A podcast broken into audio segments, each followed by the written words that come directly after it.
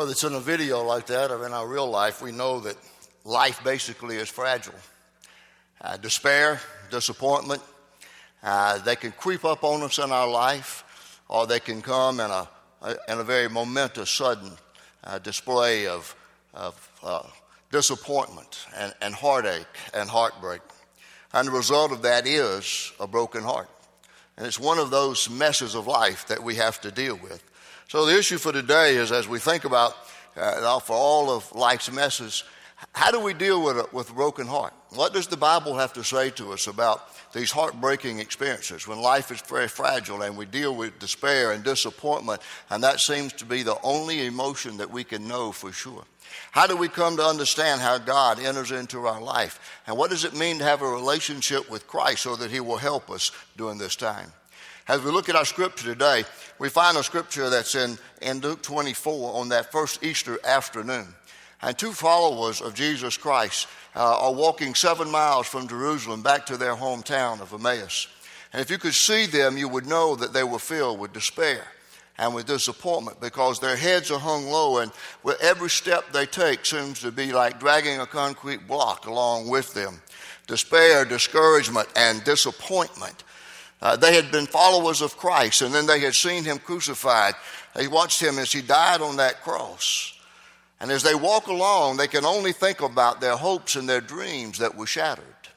And then a stranger falls in with them and begins to walk with them, and they didn't know who it was. They didn't recognize that it was Jesus, but it was Jesus who followed along with them for a while and listened to them in their dialogue and sharing their disappointment with one another. And Jesus said to them, What things are you talking about? And that's where we want to pick up our scripture today in Luke 24, beginning in verse um, 19. What things, he asked. About Jesus of Nazareth, they replied. He was a prophet, powerful in word and deed before God and all the people. The chief priests and our rulers handed him over to be sentenced to death, and they crucified him. But we had hoped that he was the one who was going to redeem Israel. And what is more, it is the third day since all this took place. In addition, some of our women amazed us. They went to the tomb early this morning but didn't find his body. They came and told us that they had seen a vision of angels who said he was alive. Then some of our companions went to the tomb and found it just as the women had said, but him they did not see. He said to them, O foolish, how foolish you are, and how slow of heart to believe all that the prophets have spoken. Did not the Christ have to suffer these things and then enter his glory? And beginning with Moses and all the prophets, he explained to them what was said in all the scriptures concerning himself. As they approached the village to which they were going, Jesus acted as if he were going farther. But they urged him strongly, Stay with us, for it's nearly evening. The day is almost over, so he went in to stay with them. When he was at the table with them, he took bread, gave thanks, broke it, and gave it to them. Their eyes were open, and they recognized him and he disappeared from their sight. They asked each other, Were not our hearts burning within us while he talked with us on the road and opened the scriptures to us? They got up and returned at once to Jerusalem. And there they found the eleven and those with them assembled together and saying, It is true, the Lord is risen and has appeared to Simon. Then the two told what had happened on the way and how Jesus was recognized by them when he broke the bread. As Jesus walked along with these two, as he entered into their life, they were filled with despair and hopelessness and disappointment. But as he walked with them, their eyes were open. They learned something about Jesus that was throughout all the scriptures. And then as Jesus sat down at the table with them and broke the bread, they finally recognized that it was Jesus. This is a very powerful incident in the life of Jesus because it reveals to us how he mended the broken hearts of these two disciples who were following after him, but yet filled with despair and filled with hopelessness and, had, and dealing with disappointment that was still bitter in their hearts and their mouths, and yet they were forever changed. Now, what do we learn from this story as we deal with all of life's messes and a broken heart? I think there are three things that we can observe. First of all, is the fact that life brings the reality of heartbreaking experiences. Uh, we, we live in a messed up world, and it can be cruel at some times. These two followers of Jesus were filled with despair. Verse 17 says, They stood still, their faces downcast. Their hopes and dreams had been shattered. I would imagine that in the life of every one of us, there's been some time in our life when our hopes and our dreams have been shattered as well. And there's an unending list of the things that could bring it about a bad romance or a bad marriage, the death of someone you love, not making the team and not making the cheerleading squad, or not getting that promotion at work, or not getting the job you interviewed for, or dealing with conflict in your family. I think from the cradle to the grave, pain and despair come upon us like, like waves of the ocean. And you might be in a point in your life right now where you feel like you're being just overwashed and overpowered by the waves. Or you might be at a point in your life where you're in between the waves, but you know that something else is coming, is going to come. None of us are immune from trouble. We live in this world that's less than perfect, and life brings to us some of the most disappointing experiences that we can imagine. The psalmist said in Psalm 90, verse 10, The length of our days is 70 years or 80 if we have the strength. Yet their span is but trouble and sorrow, for they quickly pass, and we fly away. You see, despair and disappointment and broken hearts are something that all of us are familiar with. I remember reading sometime way back in my early years of where an evangelist was going into a certain city to do a revival, and, and he, he sent letters to many pastors in that city to ask them about some specific situations of where people might have had their hearts broken. And one pastor took the city phone book and mailed it back to that evangelist. He was probably right. Because I'm sure every one of you sitting out here today had a broken heart. You've known despair and disappointment at some time in your life. We all have. That's just a part of the life experience of everyday reality in this world. I think the second thing we would have to say then is that these heartbreaking experiences can destroy your hope. See, these two disciples in Luke 24 knew what it was to have broken hearts and to have broken hopes. You hear what they say in verse 21? We had hoped that he was the one when they're talking about Jesus. We had hoped that he was the one.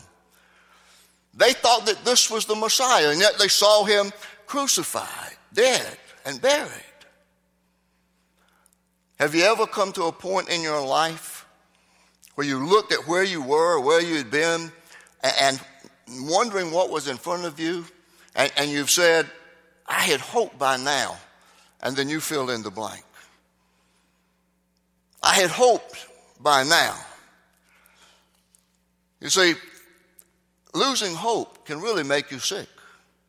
The Bible says in Proverbs 13 12, hope deferred makes the heart sick, but a longing fulfilled is the tree of life. What is it today that, that you had hoped that you would achieve or had experienced by now?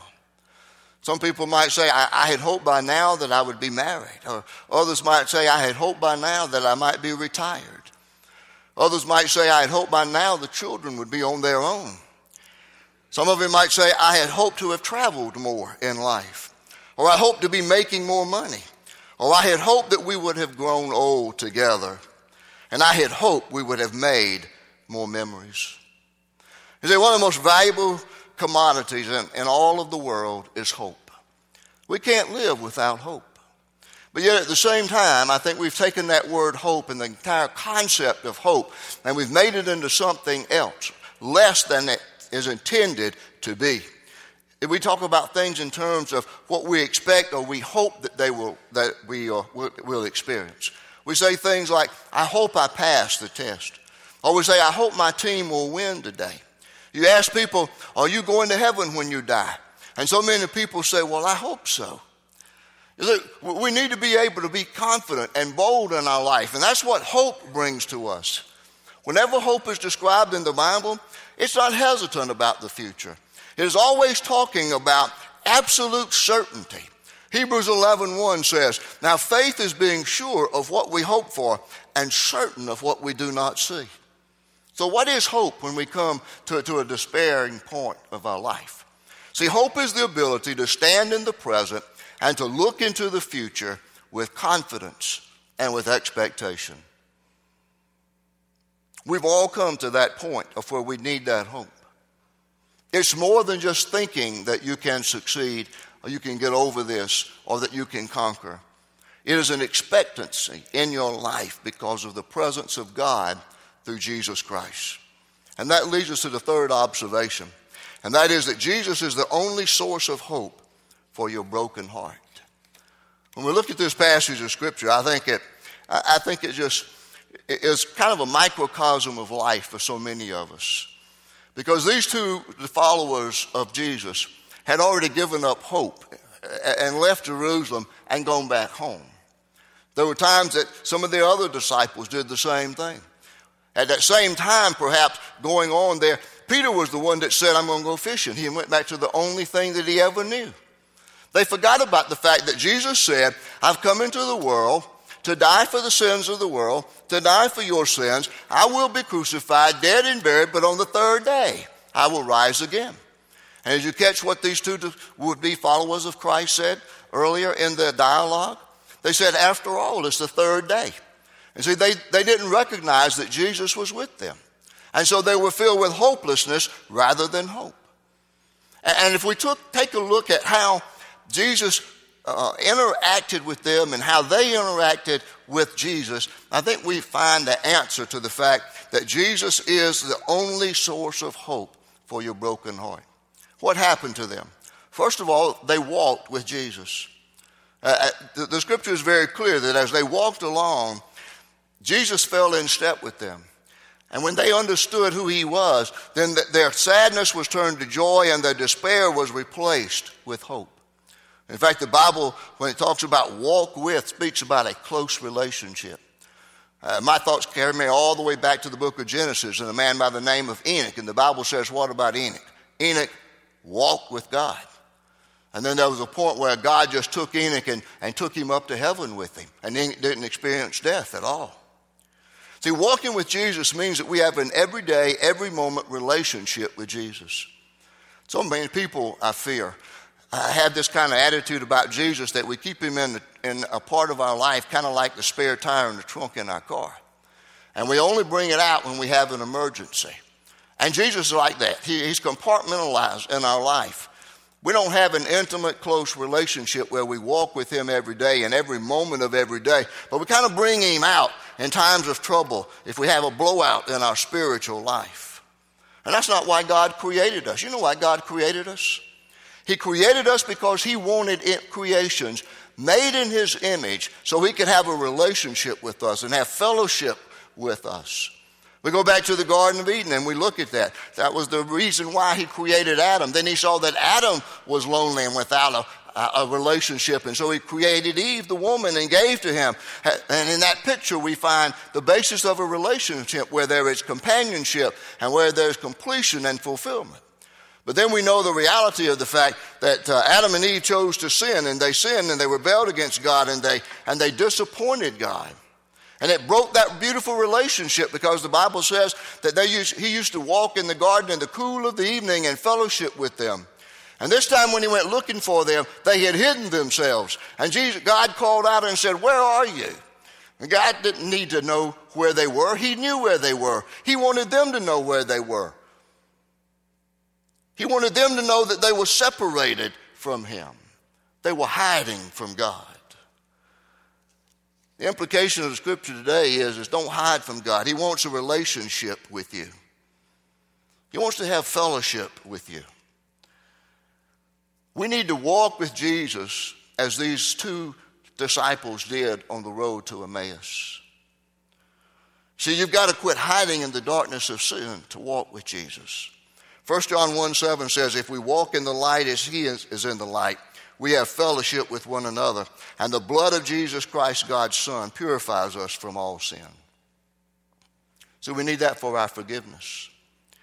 We also need it because we face temptation every day.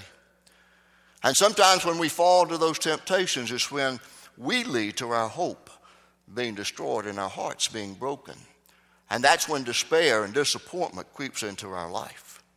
But the Bible says to us in Galatians 5 16, Walk in the Spirit, and you will not fulfill the lust of the flesh. See, in other words, if you have that close, intimate walk with Jesus, then you will not be tempted to the point of falling to that sin and to that lust that you have in your heart. And then we all need guidance in our life. And what better way to be guided in life than to walk with Jesus? He's not going to lead you astray. He's going to lead you on the straight and narrow paths. He's going to lead you in the way that you should go. Isaiah 30, 21 says, Whether you turn to the right or to the left, your ears will hear a voice behind you say, This is the way, walk in it. See, these disciples walked with Jesus. So let me ask you, how is your walk with Jesus today? How is your walk with Him through life? Now, notice the second thing they listened to Jesus. As Jesus fell in step with them, they, they were bemoaning the fact that they thought this was the Messiah. And yet he had not yet appeared to them. They didn't understand what had happened, and their hopes were dashed, and their hearts were broken because they thought he was still dead and in that tomb. And so Jesus had to teach them, and they listened to Jesus. And the scripture says to us, first of all, that Jesus explained to them that he had to die for sins to be forgiven. Verse 26, Jesus said, Did not the Christ have to suffer in order to enter his glory? You see, those two disciples thought that the crucifixion was a disaster and a tragedy and God was defeated. And Jesus has to remind them that that's the purpose and the reason why he came into the world. He came as that sacrificial lamb to fulfill all the sacrifices of all the lambs that had ever been sacrificed for the sins of the people. That's why John the Baptist would look at him and he would say, Behold the Lamb of God who takes away the sin of the world. And then as they listened more to Jesus, they saw that Jesus was teaching them that all of Scripture points to Jesus Christ Himself. See, as they walked along, He gave them a lesson on the entire Old Testament. You know, and he said in verse 27, and beginning with Moses and all the prophets, he explained to them what was said in all the scriptures concerning himself. You know, sometimes you pick up the Bible and try to read it, and, and, it, and it's, a, it's, a, confusing book. It's got some things in there that you really maybe don't understand. But if you would just basic, base your understanding on the Bible this way, that the key to understanding the Bible is that it always points to Jesus. See, all of the Old Testament says the Messiah is coming. All of the Gospels say the Messiah has come. And then the epistles and the, and, the, and the book of Revelation all talk about the fact that the Messiah is going to return. Can you imagine what it had to have been like for these two to have walked with Jesus and heard him explain the scriptures? Many of us have had the opportunity to sit under some wonderful, wonderful Bible teachers. But wouldn't it be wonderful to have walked with Jesus and heard him open the, our hearts and minds to understand the scripture? And wouldn't it be nice for him to do it in such a way so that we would know that all of scripture points to Jesus Christ, our Savior? That there's no other name given to us for salvation? There's no other name given to us when we feel hopeless. There's no other name given to us when we need healing. There's no other name given to us when we're in times of trouble. There's no other name given to us when, when, when sickness racks our body with pain. You see, if we walk with Jesus and we listen to his teaching, then we know that he is with us and he will satisfy all that we have as needs in our life and all of our brokenness and all of our despair and all of our disappointment will be turned into victory and triumph. And that's the third thing that we would notice with these two disciples is that they came to the point where they saw Jesus as they needed to see him. They, they, they came close to Emmaus and they thought Jesus was going to walk on, and they said, Come with us, come home with us, and Jesus did. And then the scripture says that, that he sat down with them and when he broke the bread, there was something in that breaking of the bread that made them recognize that this was Jesus. Immediately before that, Jesus had said to them, How foolish you are and slow of heart to believe. And then when he was at the table with them, he took bread, gave thanks, broke it, and began to give it to them. And then their eyes were opened and they recognized him, and he disappeared from their sight. I think there's a, a, beautiful painting that we have here to put on the screen entitled The Supper at Emmaus, and I hope you can see it. The two would be followers are over here to the right, and, and, and the smaller one looks like he's about to fall off the bench in such surprise. And the bigger one is pointing the finger at Jesus, like, It's you, it's you. And if you can see on Jesus' hand, on the backside, you can even see the nail print on his hand. Now, we don't know exactly um, how these disciples recognized Jesus. It could have been in, in, in the way that he broke the bread